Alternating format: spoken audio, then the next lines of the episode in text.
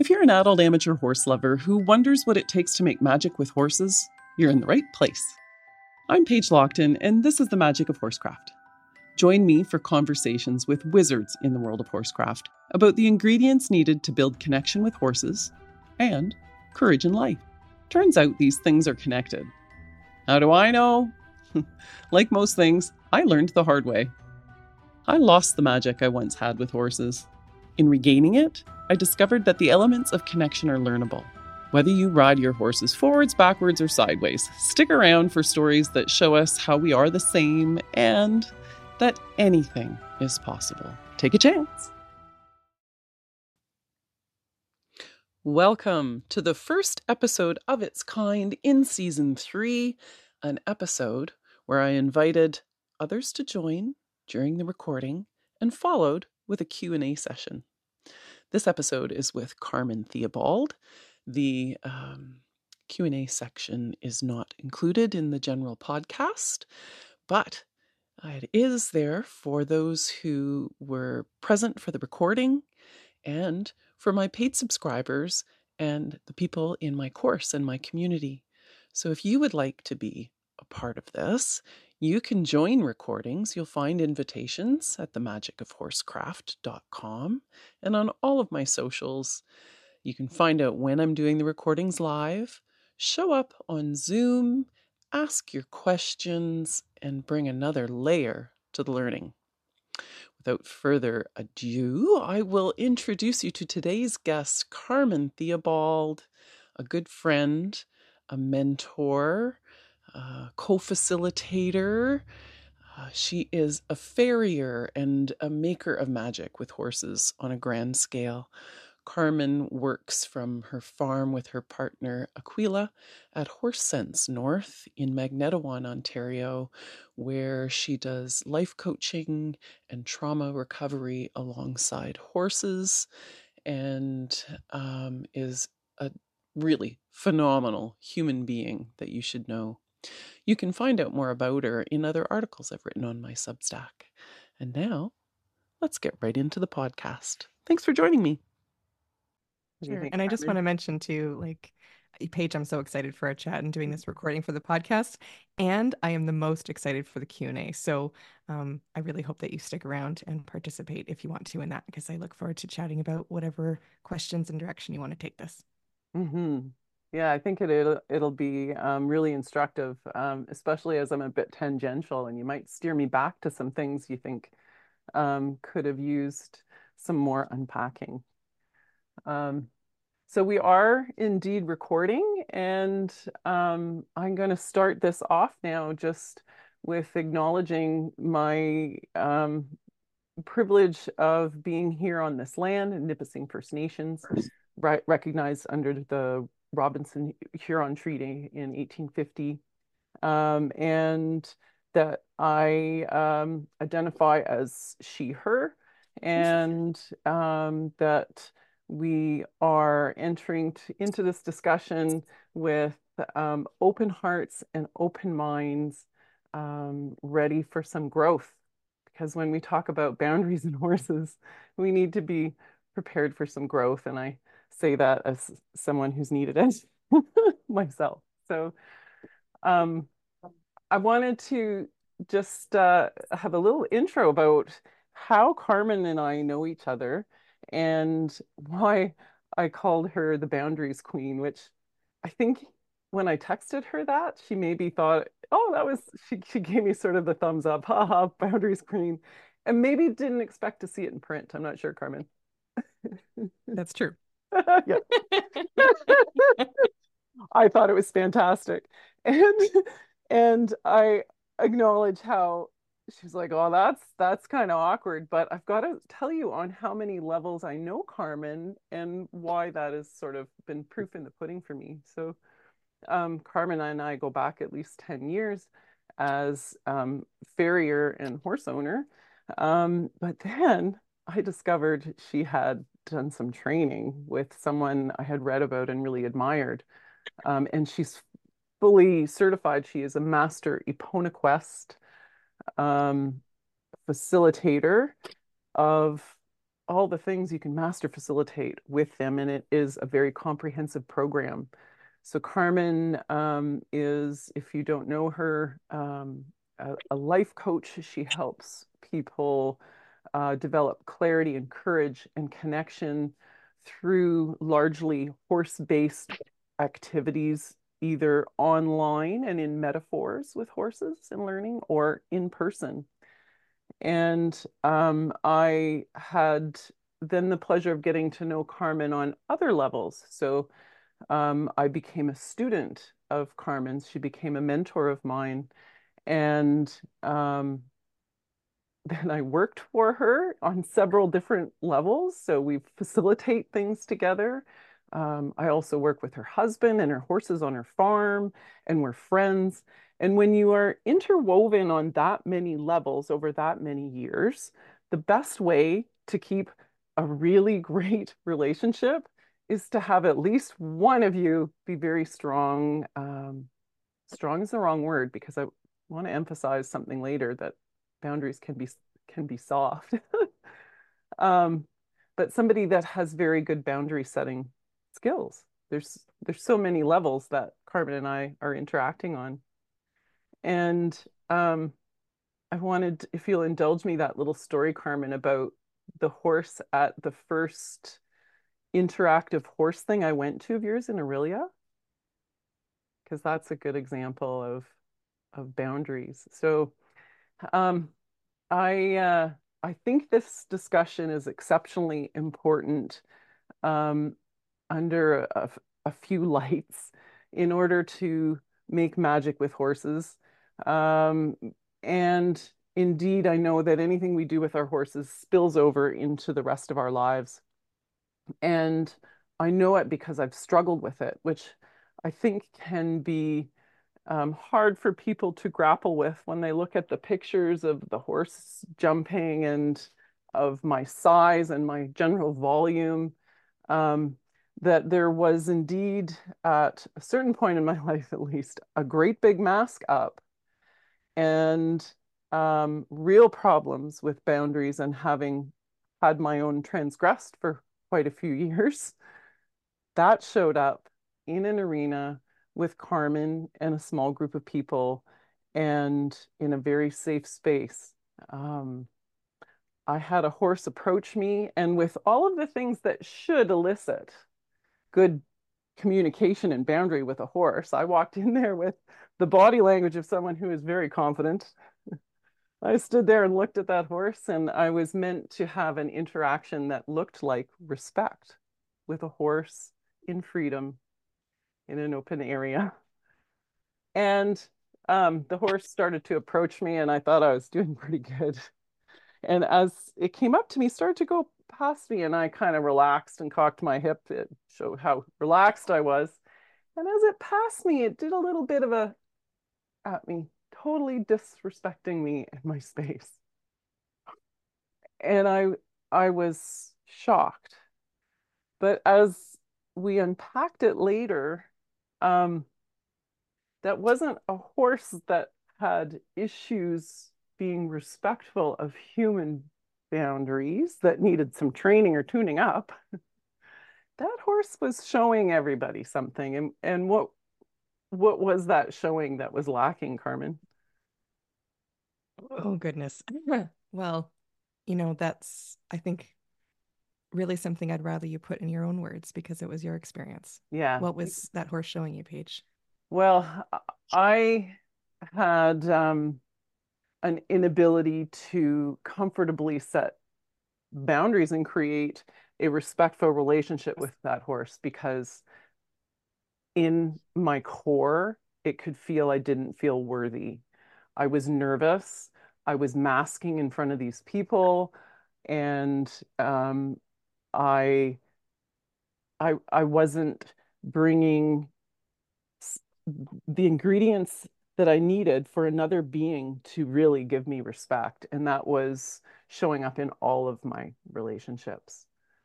Um, so we, that was when we first started working and training together in 2019 or earlier.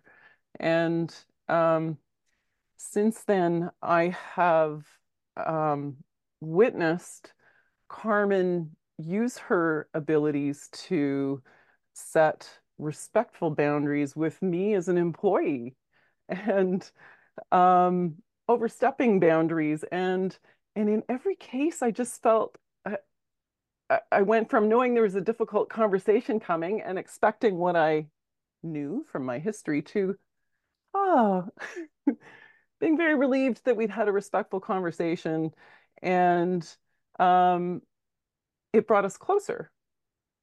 So Carmen has taught me, she's used some sayings that stood out that um, boundaries are love.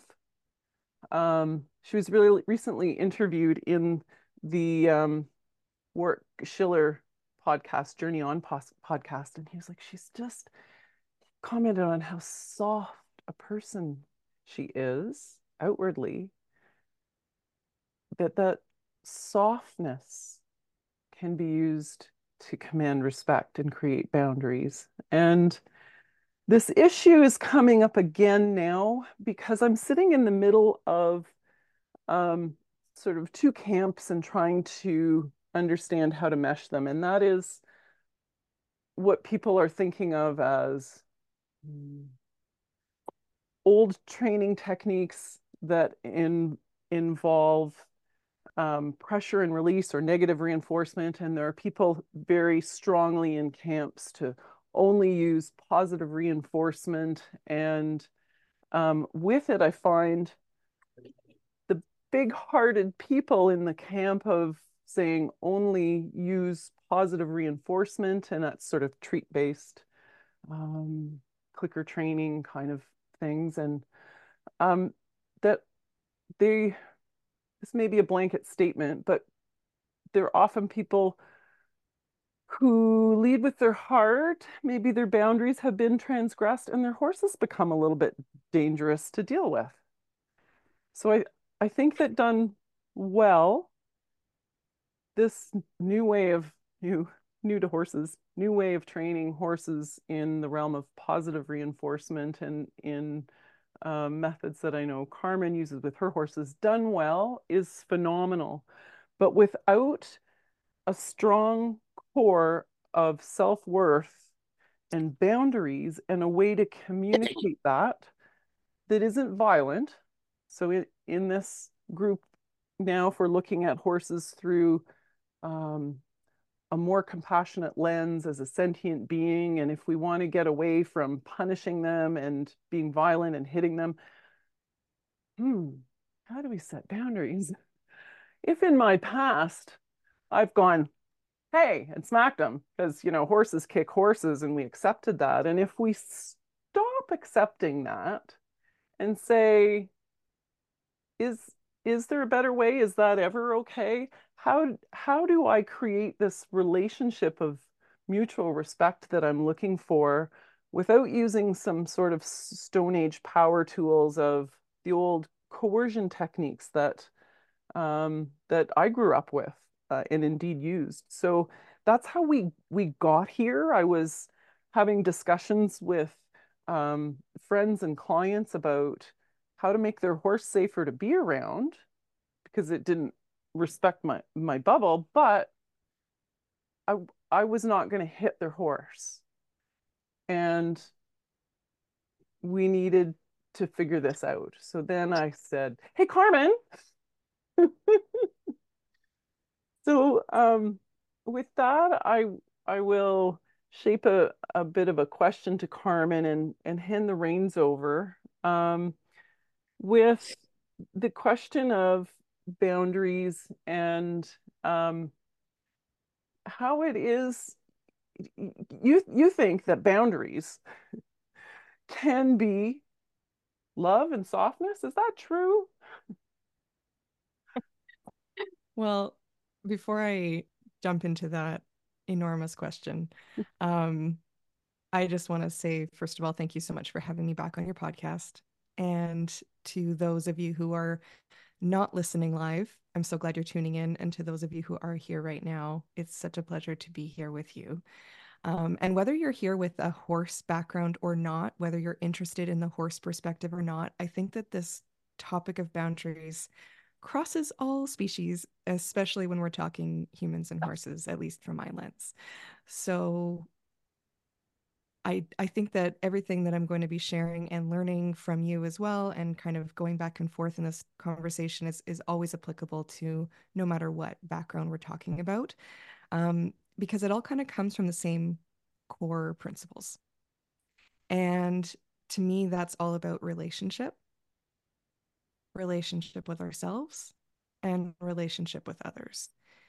And I'm going to come back to your question, or maybe even ask you to ask it again in a moment. Um, but I think that the main thing is how are we showing up in relationship with ourselves? And that's going to have complete influence on how we're able to show up in relationship with others, especially when it comes to the topic of boundaries.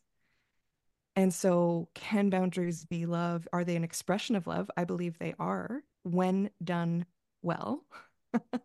and even when they're not done well, maybe we still have the intention of love, but we're really struggling.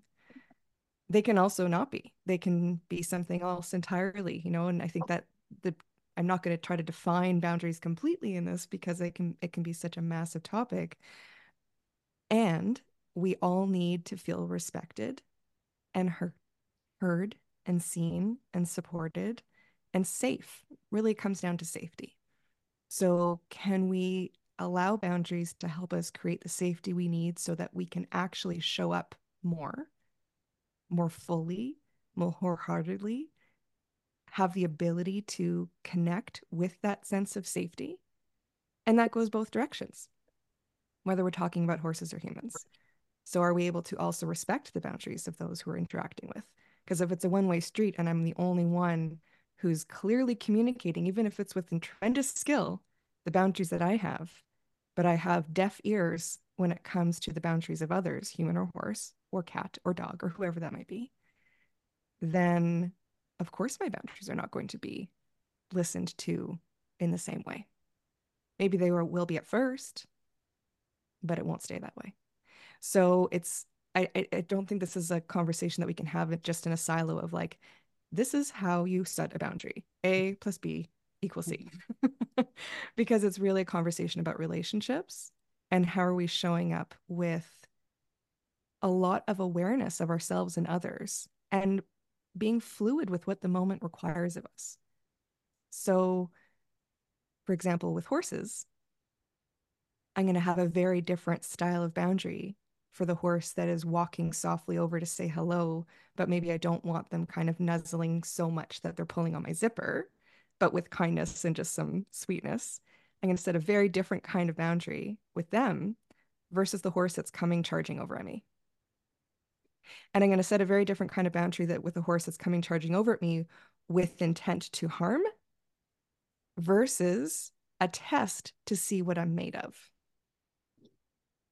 Because they're really just looking for safety. And I think both situations, that's still the case, or all situations. There's always that sense of safety that beings are looking for. And unfortunately, some of those tests can come through with um, some dangerous parameters. But nonetheless, there are different feelings in really finite nuances that are going to shift how we're able to show up in the moment, horses and humans, with both strength and kindness, with power and gentleness. So it's not can we set boundaries with the softness? It's can we set boundaries with strength and softness at the same time? So I think a lot of the boundaries topics need to really invite us to hold multiple truths at the same time. At the um, core of that, there are a couple of things that I heard. And one was the showing of the other being that we are entering relationship with, um, not just a boundary, but that each one is seen and heard. And that's interesting to me because we don't often show how a horse's boundary has been seen or heard. And um, I wonder if you can talk a little bit about how, on approach to a horse, we might show them that we hear them if they show us some body language, as opposed to just doing our usual grab the bridle, you know, grab the halter, tack them up, and rushing through. Yeah. So again, humans and horses, so much of relationship building and the foundation of the relationship is built on the smallest of moments. And I think we often look to these big examples and go, well, this happened. It's like, yeah, but what about the million other things that happened first? What about the moment that you drove onto the farm, if we're going to stick with horses for a second, the way that your car pulled in? Were you kind of pissed off and driving with a little bit of an edge because your horse is going to tell that? Did you park in a frantic, stressed way because you're short on time? Or did you drive in with a sense of groundedness and calm and being mindful? And how did you get out of the car? And it's not about a judgment of us. It's how how are we actually feeling?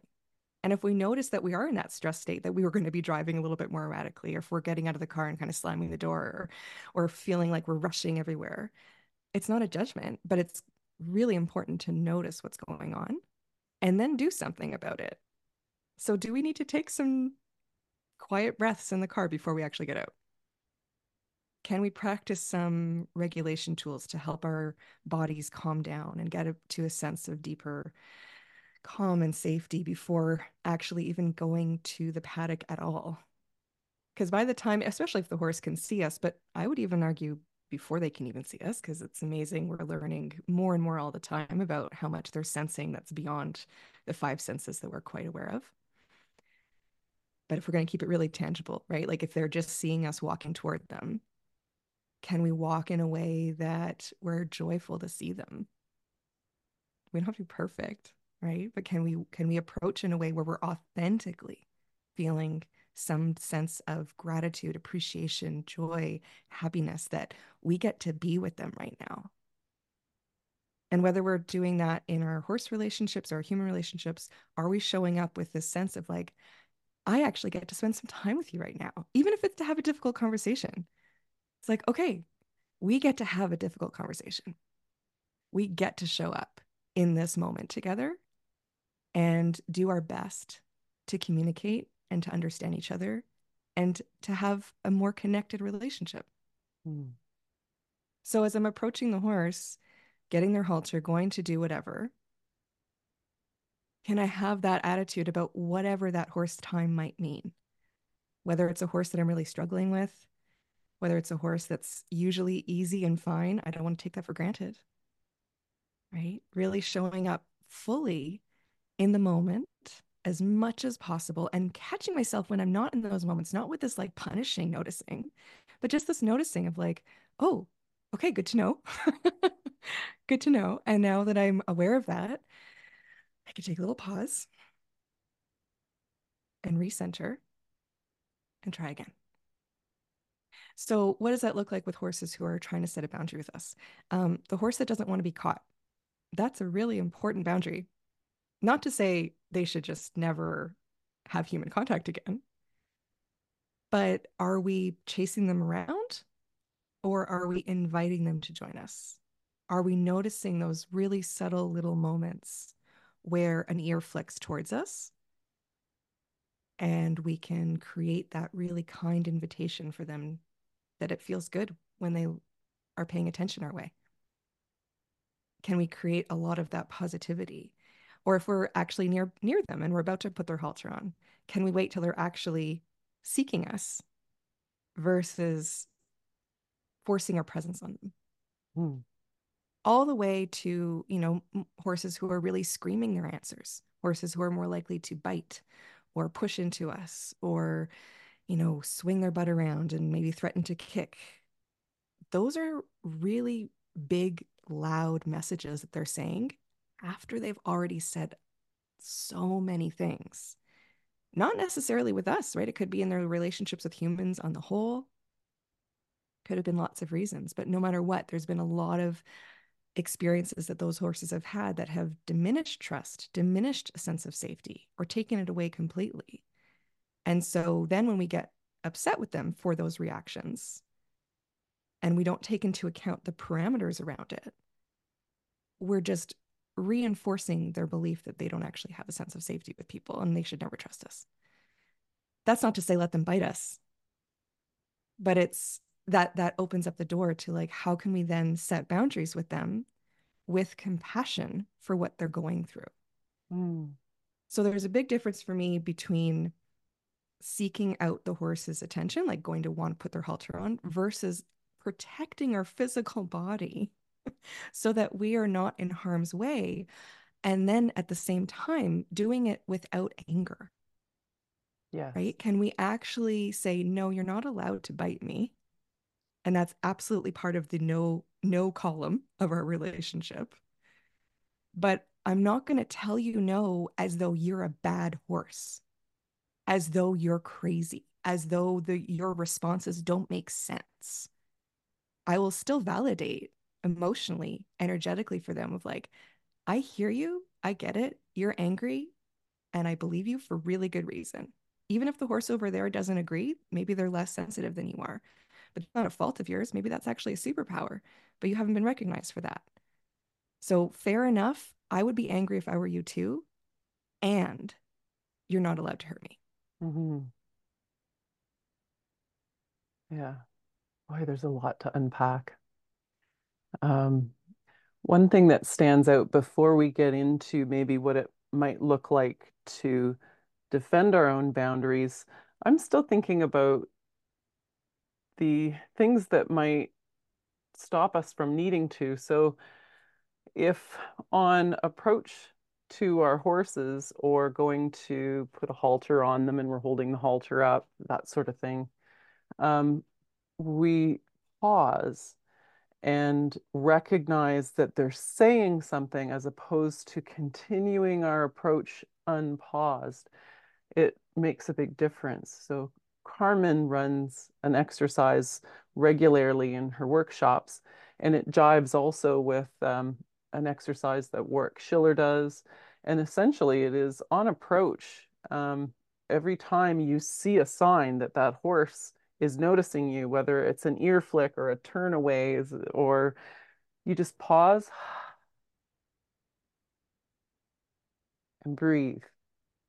Let them know they've been seen and then approach. And lately, this has been very interesting for a little mare in our barn. And so when her ears are back and she's making faces, I'm saying, no, that's not just her. She's not just like that she's telling us her history and she's telling us she doesn't want to now. So when in the past I would have just been like, you get over here and you stick your nose in this halter. And I would show people how to manhandle them into a halter. Like, come on, the horse's got to get his halter on. Now, as I lift the halter to her, if she does this, I go, hmm, I see you. what about now? And I offer it again. And given the freedom to say no, Sometimes she likes to say no a few times in a row. I'm giving her the choice. I'm like, okay. Sometimes that feels really vulnerable. Like, am I ever going to be able to halter a horse again? and then I go, I see that. I said, but you know, what about and she put her nose in it. She's been seen, she's been heard. she feels validated. I'm like, oh, there's something to it, Warwick Schiller. Way to go. yeah. So and I, will add to that too. If I do you mind if I jump in here? Oh. so I'll add to that too. It's not just about seeing their responses because it's it's a really important starting place to notice that. But then it's more than just noticing because a horse is not going to seek us out and want to be connected with us and be not only willing partners but like actually excited to be with us if we don't also have that sense of grounded strength that we are embodying simultaneously. So it's like, how can we create a deeper and deeper sense of security and foundation in who we are? So that as we're noticing these things and that the horses are saying, as they're saying no to us, we're not having that ruffle our feathers. Because I can notice it and go, they don't want to be with me. Oh my gosh, they're rejecting me, you know? And if I can instead go, that's cool. How about now? and not with the pressure either of like, that's cool, but how about now? right? So finding that middle path, allowing that pendulum to swing if it does for us, because it's normal and understandable. We're humans. And it's also not our fault that we have these responses, both connected to our human experiences as well as our horse ones, if we're in the horse world. A lot of the horse world reinforces a lot of really harmful behavior and thoughts and beliefs. So when we are looking at our past behavior, whether we're looking at, you know, how we've navigated challenging situations and if we're starting to shift our, our, our view on this, to have tremendous compassion for ourselves in that experience too. And getting that actually helps us get closer and closer to that place where we can just be in the moment and go, cool, how about this? And have that really solid foundation of whatever is happening is okay. Mm-hmm. Because without that really solid foundation of whatever is happening, it's okay. Doesn't mean it's what I want or what my goal is, but that I'm not so attached to those because the more important priority for me is my own well being and their well being at the same time and the relationship that we can create together from that place of mutual respect and care for one another because everything is, becomes more possible after that. It doesn't matter what discipline we're in, it doesn't matter what we're doing with them on the ground or whatever's going on. It doesn't matter what's happening around us. We just to give an example of this, we ran a program um, last year for first responders and public safety personnel and military. And one of our horses, his name is Flurry, he is such a superstar with clients. When he first arrived here, though, at the farm, mm, I guess it would be like eight years ago now, he had a lot of spookiness in him, um, meaning for the non horse people, he would easily startle or get worried about things in the environment. Um, example would be like a plastic bag or anything white would worry him. Uh, a stick, you know, like we use these boundary setting devices, or you can call them a dressage crop or a whip or whatever. Um, never to hurt the horse or even touch them unless it's like absolutely dire that we're protecting ourselves, which has never happened. Um, but we just use it as kind of like a communication tool. And just the sight of that would make him feel really stressed and tense up and sometimes have even bigger responses noises that would come out of nowhere, little scratchy noises, those kinds of things really would send his nervous system, his body into the state of protection. And he would have all kinds of um, follow up behavior, whether it was taking a little bit of a, a leap or running away or whatever that might be. At this program that we ran last summer, it was such a testament of how far he's come. And it's all because of the day to day tiny interaction moments with him. It's not because of one thing we did with training, it's the relationship building and helping him feel safe in who he is and how he's able to express himself, and safe in knowing that how we're showing up for him is consistent and also kind, which includes boundaries. Boundaries are part of the kind parameter. So we're at this workshop, this program. And the night before the program starts, and keep in mind, we're working with people some of them with severe PTSD diagnosis. Pretty intense group of humans, amazing group of humans. And nonetheless, there's a lot of energy, a lot of charge.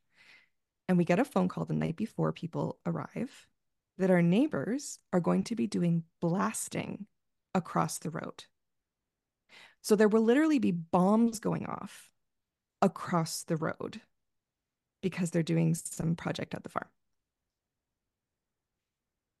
we almost canceled. but it was really important that we didn't because it's so important to honor these people who are coming and it can take a lot of courage for them to actually make it out and do the program. So that was like the worst case scenario for me. So it's like, okay, well, let's just see what happens. So the first morning of this program, there's bombs going off for people navigating severe PTSD. And we usually do human work before the horse work at our workshops. So, in our human experiences that morning, we spent a lot of time practicing regulation tools. So, things that help calm our nervous system. And more than that, it's creating this protected space, myself, the therapist we're working with, Aquila, my partner, where we're all showing up with the same energy that I'm talking about with the horses of like, no matter what happens, it's going to be okay. And a person can have a big moment of whatever response their body needs to have, whether that's verbal or physically actually jumping or whatever that might look like, or even having a lot of stress and like needing to vent or, or however that might show up, anger. And to be really solid in the place of that's fair and it's okay. And I do have boundaries around things that are still not okay to do to me, but it's going to be fine and having that that kind of energy. I'm coming back to Flurry here in a second. So the morning goes incredibly well thank goodness because it had real potential not to. Um, so i'm so relieved about that. And then after lunch apparently everything was supposed to be finished so there were no more bombs going off. That also gave us the green light to start the horse work because we would have rearranged the timing of the program. I'm not that happy to just go with whatever because although I do really, really, really trust our herd, they're amazing. I also want to make sure I'm being very safety conscious. And that's part of it, right? Are we setting the parameters for success with our horses and with people? But it was supposed to be all finished. So Flurry is the one who comes into the arena first to work with the first person. And the first person who's going to work with him is really scared of horses and so scared that this person almost didn't go into the ring. And with incredible courage and determination, they went in. And they asked me to go with them, which I was very happy to do. So we're in the arena together with Flurry. And then we hear the air horn. And the air horn signals that in about three seconds, another bomb's going to go off. So now I have three seconds to mitigate a situation where there's a person who's petrified of horses with the horse who, of all our herd members, has the most likelihood of being spooky, of being startled and making sure that everyone is safe and hoping for the best. Because of all the years of foundation building of trust and security with Flurry, that bomb went off and he did not move an inch. Yay. He stood there totally in his role of being a support horse for that person and it went off three more times. And he was steady Eddie. Hmm.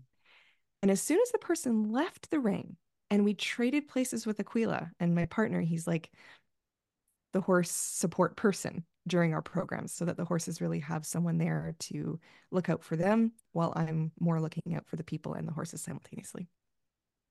And when Aquila went in, Flurry knew because they're so incredibly smart that Aquila was safe to let out the stress.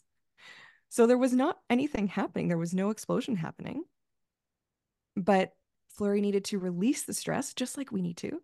And so he ran around and let out a few bucks, but all in a very safe distance, nothing dangerous toward Aquila. And he knew that Aquila could handle it. And Aquila could just be like, okay, cool. Yeah, let it out, buddy. Good. That's a healthy coping mechanism. And how fantastic to also, sh- also show our participants in this program what healthy coping mechanisms can look like. and then he would shake it off and come back over and he would get really calm and centered again. And then he would look at the next person and be like, okay, ready. And mm. the next person would go in and then more bombs went off, and he was steady Eddie again. And then when the person left the ring, then he let out all his jitters. But that's what can happen when we have that sense of security in who we are, in our being, and we're able to share that with others. We can create this contagiousness of whatever's going on, it's okay including noticing that we have a buildup of stress like okay i can handle it. I'm kind of holding the vulnerability muscle if you will the weight rather. It's like holding a weight of vulnerability it's like okay this is hard but i've got this. And then when we're in a safe moment we can be like okay gotta drop it and release and shake it out.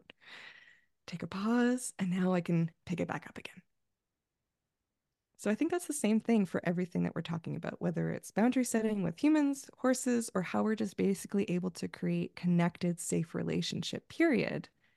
It's all the same stuff. Mm-hmm. Yeah.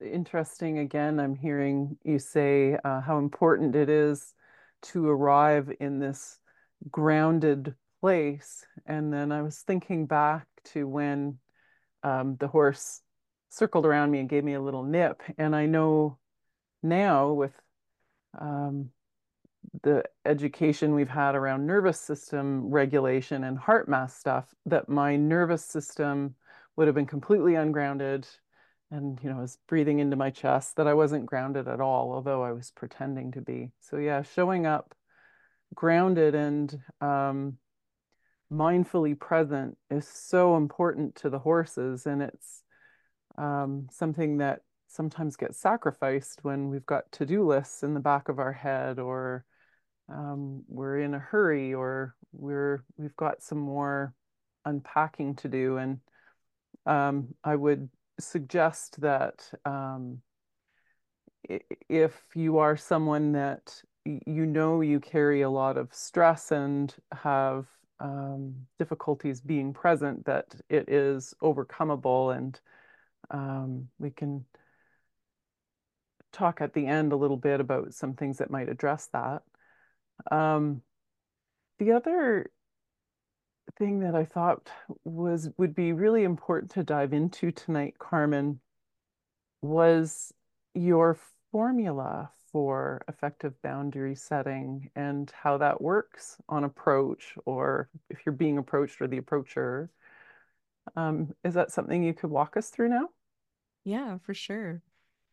Um, so this is not my formula, but it is one that I use frequently, and it is um, developed by Linda Kohanov, who is my mentor and colleague. She has Epona Quest Worldwide, um, where they do a lot of different kinds of horse work similar to what we do. Zona with her over the course of multiple years to to do this. So, um, although I said it's not an A plus B equals C situation, and it's not, there is a framework that can kind of help guide us a little bit to have a bit more clarity and access to boundary setting. And so I really appreciate this from Linda, and it's three steps. Um, so the three steps are commitment, crescendo, and immediate positive feedback. So I'll, kind of break those down a little bit. So the first one is commitment. So if we're wishy washy in ourselves, we're not really sure if we should set the boundary, if we can set the boundary, if we can handle what happens when we set the boundary, if we are worthy of the boundary. If we're not grounded in knowing that all of those are going to be okay and that we are worthy of that boundary and it's actually really important and being just solidly grounded in now is my moment to set a healthy boundary. If I can stand committed in that decision, everything else becomes so much more possible. But if I'm a little bit off on that, it's going to make it harder. Not impossible. We don't have to be perfect to do this, but it's just going to make it easier and easier the more committed we can become. The second is crescendo. So I'll use a horse analogy or example here. If I have a horse coming toward me, again, maybe just walking, but maybe this is a horse I don't know. And um, although I really do want to meet and interact with this horse, I also want to establish that like I do have a little bit of a personal bubble space and I want to meet them out here and not wait till their nose is right in my face unless I really sense in the moment that that's the right thing. But a lot of the time, I do want to say hello kind of by shaking their hand or offering them a little sniff versus letting them kind of walk right into my body. And so I'm going to start to set a boundary with them from a distance. I don't want to wait till they're right here because it's kind of too late. And I think that's where a lot of us get tripped up with boundaries, humans and horses. We wait till it's so escalated or till it's kind of right on top of us and we can hardly breathe, metaphorically or physically. And that's when we start to engage in the boundary setting. And it's not that it's too late to start because it's never too late to start. We should do it no matter what. But it is too late to do it really effectively and smoothly. We're going to have more bumps in the road when we wait. So it's a lot more um, easy when we, it's a lot easier, I should say, when we have that space to have that communication. Because from a distance, I can say, I can already start to communicate with my breath, visualizing, kind of getting, being clear in my mind's eye and in my energy field of like, this is kind of where my stop point is. And I'm going to ask them with a crescendo. And what that means is kind of going from soft to loud like we're turning up the volume dial on a stereo but not auditory. So it's not about getting big and loud. It's about escalating or raising the volume dial of our power center. And that can have the same volume the whole way, like auditory volume.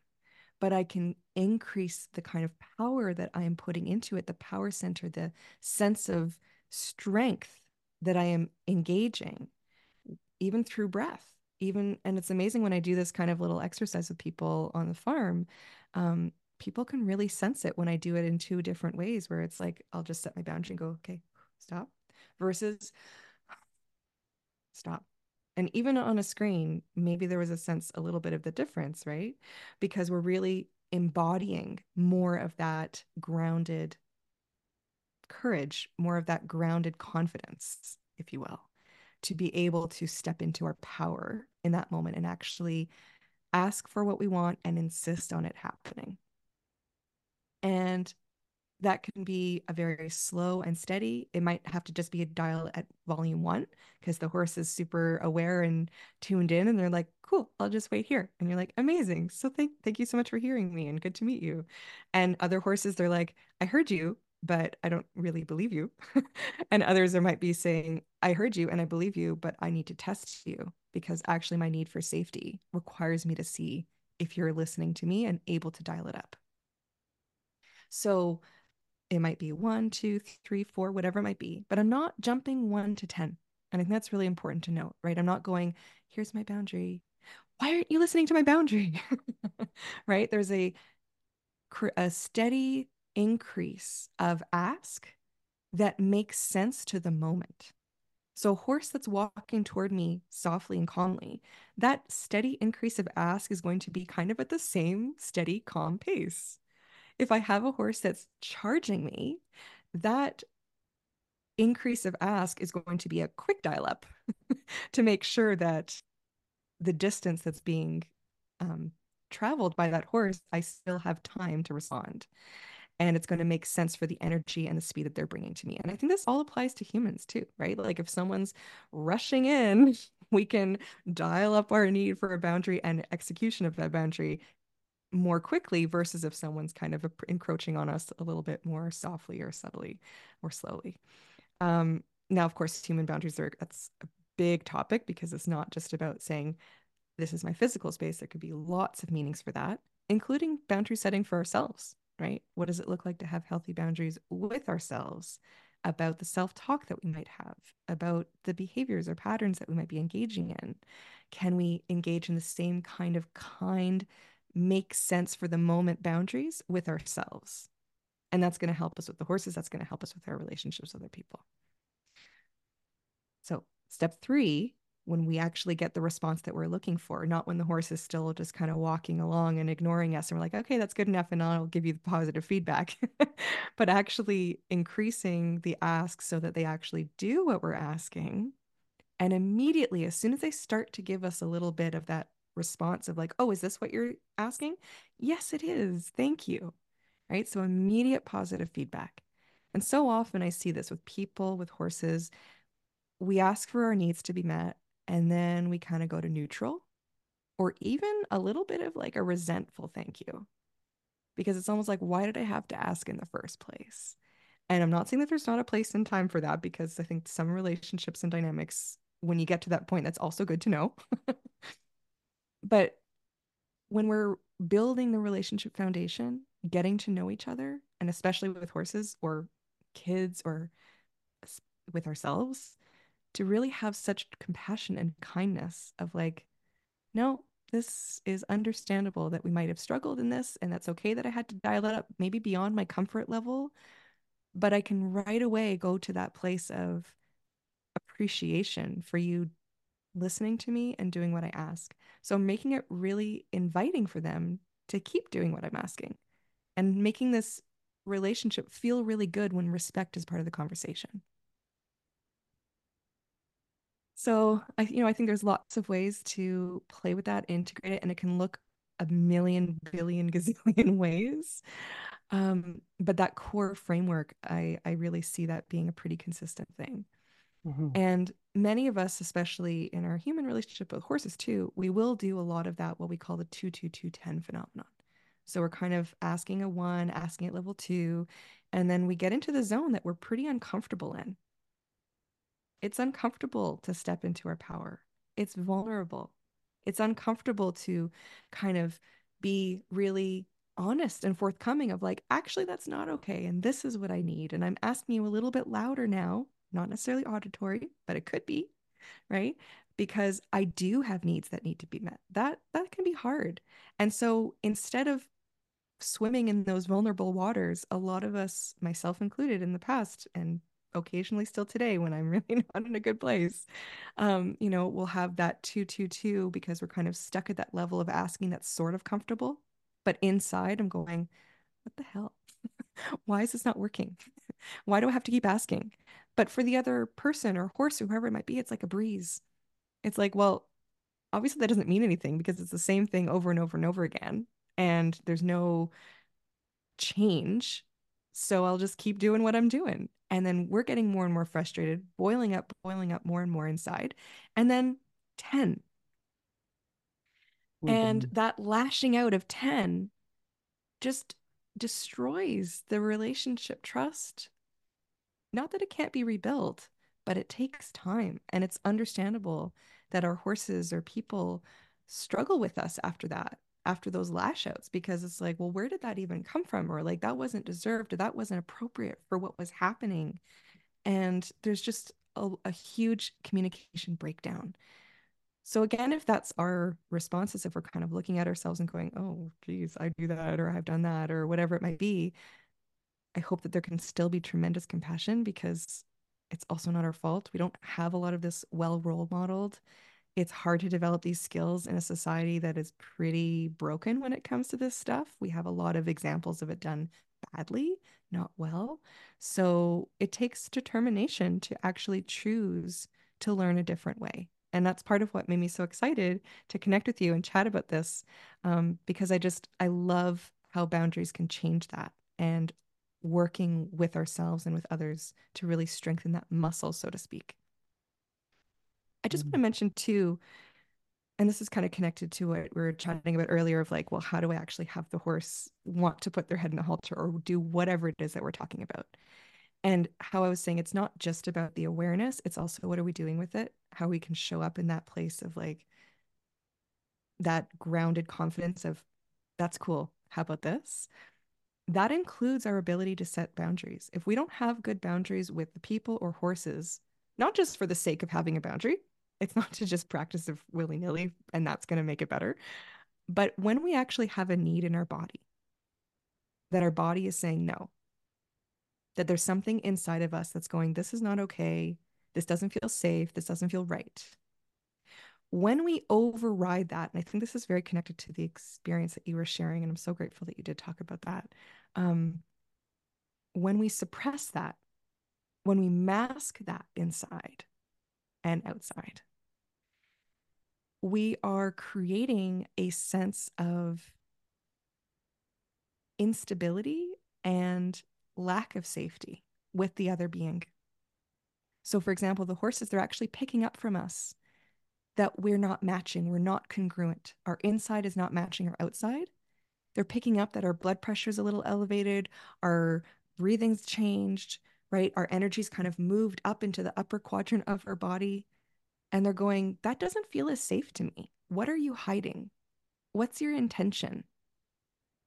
Versus if we just showed up and going, I don't know what I'm doing, but I'm figuring it out. And thanks for your patience. Like they have a totally different response to us, as do healthy people. I'm putting that little caveat in because I know that with some people there can be a maliciousness involved sometimes, and I don't want to underestimate that. Um, but when we have safe relationships and we show up that way, people actually go, Oh, great, I feel safer with you because we're just showing up authentically as who we are. And the horses just want that too because they're always showing up authentically as who they are, whether we're listening to them or not. So when we have that need of setting a boundary, when our body is coming through and going, something doesn't feel right, I actually do need a little bit more breathing room, physically, metaphorically, whatever that might mean. And we do follow through and set the boundary. The horses go, not only do we make sense so we feel safer, but now we actually have the strength that they're looking for in another being to feel safer on a bigger scale. Because if there's a threat in the environment and they can push us around and they can sense that our in inner truth, the most inner part of us is going, I don't like that. I don't feel safe. Even if we're going, it's fine that you're playing with my shirt. But inside you're going, I don't really want you to do that. Right. And if if they can tell that we're overriding that and we're not having that healthy sense of presence of who we are, then they're not going to trust that we can actually help them stay safe if there were, let's say, a pack of wolves that showed up. Because they're like, well, if I can push this girl around, then she's definitely not got my back. So it's really such a gift to the horses and to the people when we can show up with that kind of grounded confidence and that strength and kindness at the same time. I think it helps everyone feel safer. Mm, absolutely. Yeah.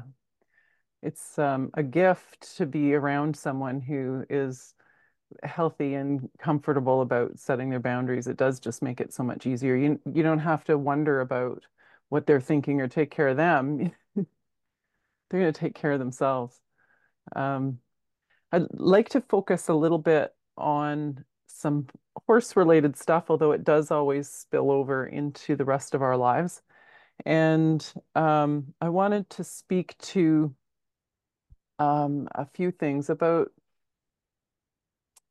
one, what it looks like when um, we're working with horses at your place, Carmen, with boundary setting devices. So I wanted to maybe describe it a little bit in how that might look to um, use what is commonly known as a dressage whip, which we try to reframe into calling it a boundary setting device, although it's the same tool, because um, we are not using it to strike at the horse or hit them, but um, we will use it to uh, draw attention to the bubble we want around our bodies in a bit of a like a big pointer around us to make the bubble around our bodies as large as we would like it to be um, and to move it in a way that brings the energy up from one like Carmen said to crescendo from a one a little bit of a movement to back up your whoa I'd like you to stop now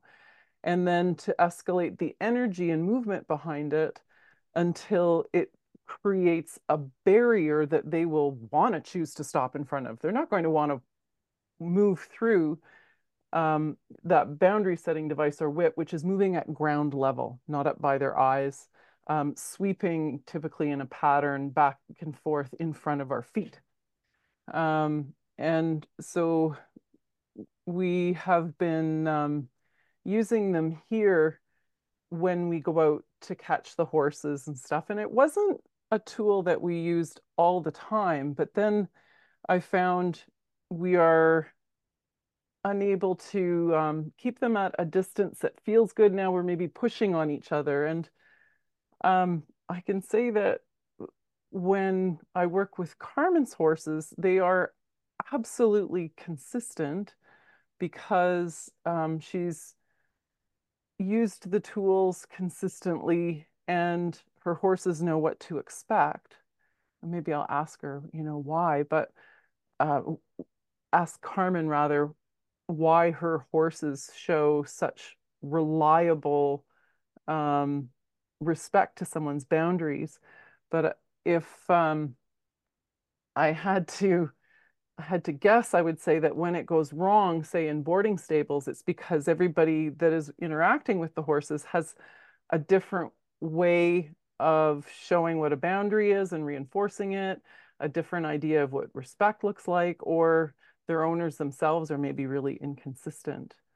Um, so if if we were in a situation where um, we need to stop a horse in a doorway, maybe we've got our boundary setting device, um, and it needs to not come over top of us. And whether it's a horse or any other being, if we are um, regularly unwilling to go up the scale to a 10 and, and we kind of go, no, and we don't mean it, and they get to bump into our boundary setting devices or whatever without it really causing much of a, a stir or certainly not deterring them, we'll be dulling them and making them more dangerous to be around, even if they're just walking through a space. Um, and if we aren't afraid to work in this full scale and to dial it up to a point where I think if they ignore the clearly stated boundaries, we've brought our energy up, we've used um, our voice maybe, whoa, we've used a boundary setting device. And if they keep coming, we aren't going to lash out at them and hit them. Should it be comfortable for them to run over our boundaries, Carmen? How can we make ourselves uncomfortable so they choose not to do it again? what might mm. that look like? Kind of two two pieces for this that are important for me to share. One is the tool is just a tool. So if we're not using the tool with the breath that is going deeper into our body, if we're not kind of filling out our space of our physical self and even beyond as we're using a conductor's wand, so to speak, no matter what we call it. I, I love that analogy of a conductor's wand. Um, yeah, we call it boundary setting during our workshops, in part because we're working with people who usually don't really know a lot about horses. And I don't want to be asking them to be really asserting themselves and saying, horse, go do this, because they're just not at that point in their relationship. And that's great. That's fine. And, and the horses have a very important role that's different. Um, but when I'm working with horses in a more training capacity, and helping some of our herd members integrate into their life and their roles here, which includes showing up for the clients.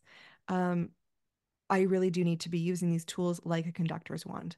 But just like a conductor for an orchestra, right? If I'm kind of hollowed out in my body and I, am not really breathing and I'm not feeling it, and I'm just kind of moving the tool, that's not going to be as effective. I mean, I could be working with some amazing musicians who are just like, well, we'll do it anyway. And there's some horses like that too. Mm, but if I'm working with horses or people, musicians or whoever, who need a little bit more support, and I'm actually trying to help them get that flow, get that musicality going, get that timing and the rhythm all just so, I have to really feel it in myself. So, so much of it about the tool is what's going on within us. And so that's why I always bring it back to what's going on for us.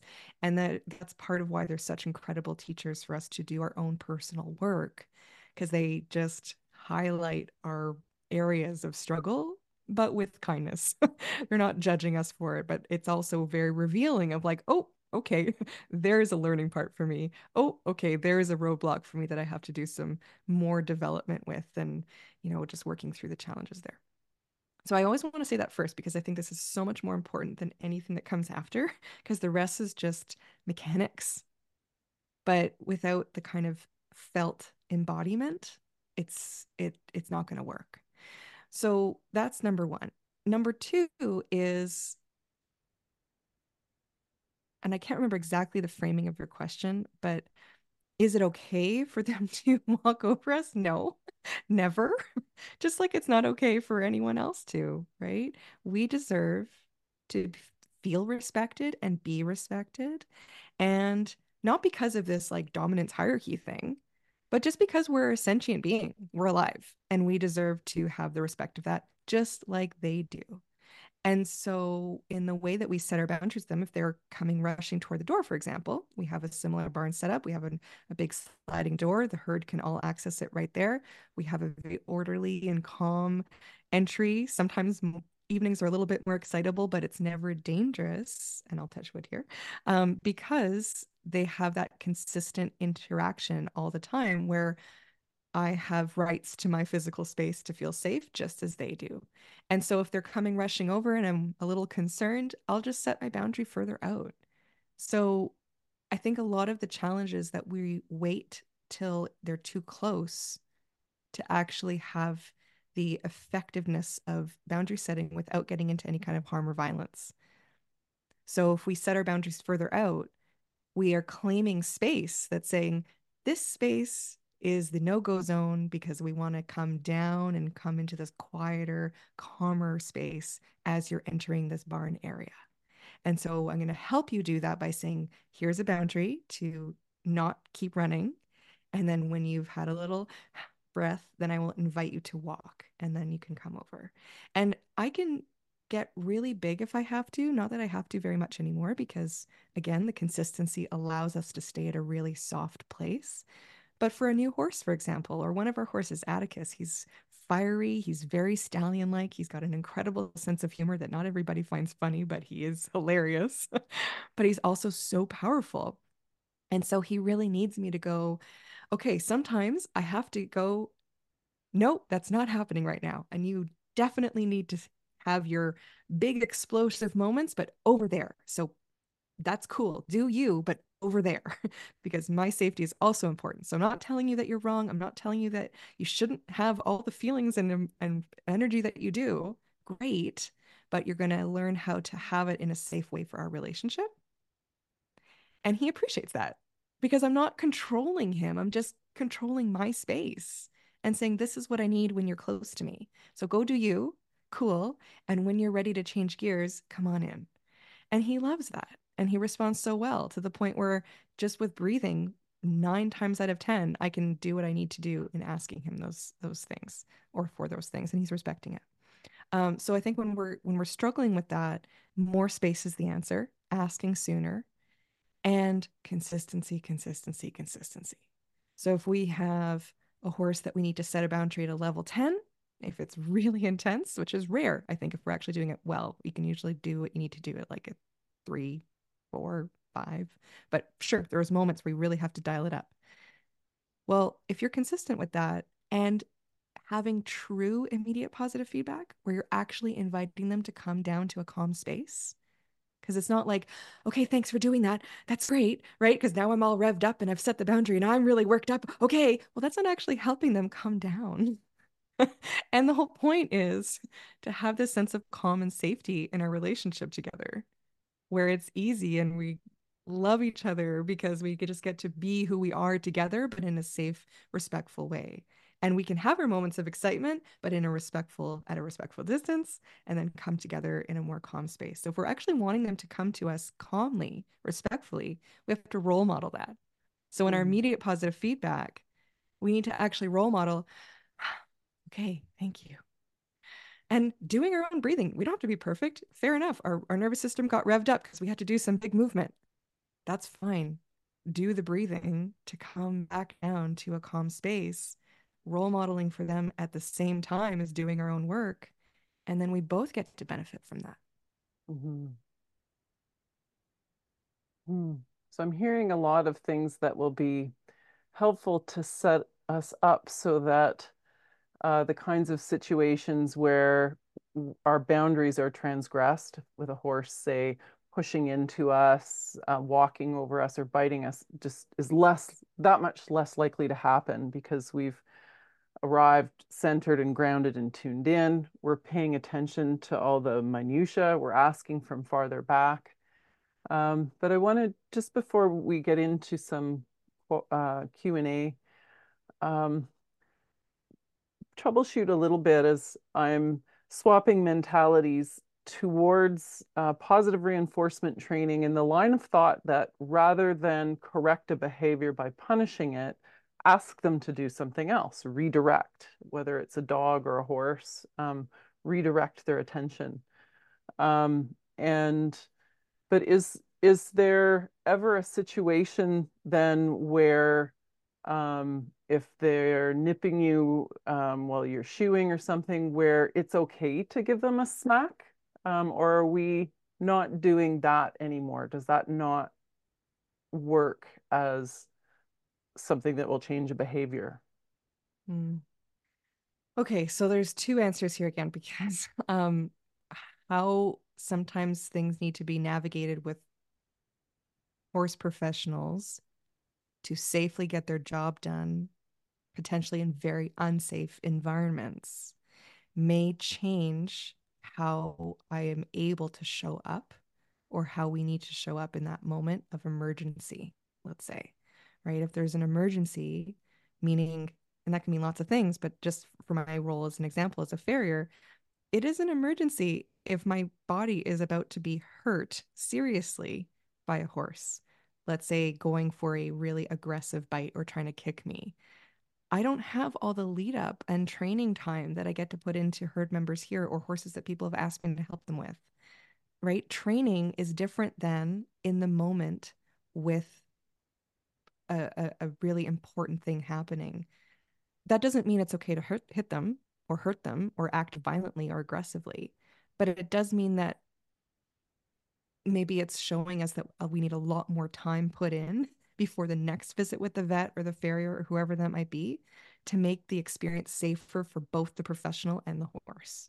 So I really want to put that caveat in here because as I'm working on a horse, if I don't have anyone around and I'm working on the horse alone and I have a horse who's attempting to bite me and my only way of protecting myself is to put my arm up so that I don't get bit on the back, I will do what I have to do to protect my body but I'm also integrating a lot of things in my relationship with the horses as a farrier to try to minimize the need for that. So I'm not just going to walk right over and pick up their foot without saying hello. I'm going to still be noticing what their needs are. It's just like, you know, someone going in as a doctor or a nurse and working on a patient, if they can actually take a moment to pause and introduce themselves and ask for consent before approaching and touching the person's body, that interaction is going to go way better than if they just walk over as if it's just a, a corpse on the table and start working on them. They're not just a body with a foot for me as a farrier. They are a whole being. So, can I still interact with them as a whole being and have a relationship?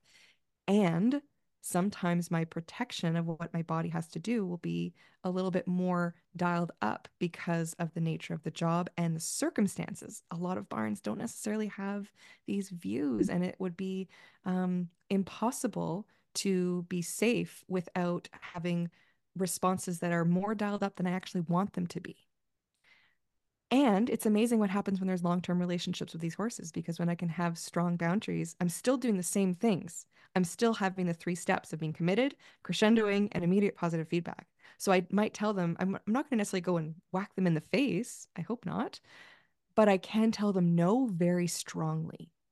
And I do think we still need to have a healthy no in our vocabulary, whether it's in training or in a farrier relationship or whatever relationship, we need our healthy no's. And sometimes those healthy no's have to be more intense than other times. So if I have a horse that was about to kick me, let's say, doing their feet, which is a relatively common ish occurrence if I'm working with horses that are really stressed or scared or you know whatever and again that the response is going to be different if the horse is kind of more aggressively trying to get me or if they were scared about something and they were just they kicked out and i happened to be in the way very different responses for me. I really have to know what's happening in the environment as well as being tuned into that particular being. But let's say the horse is actually trying to nail me.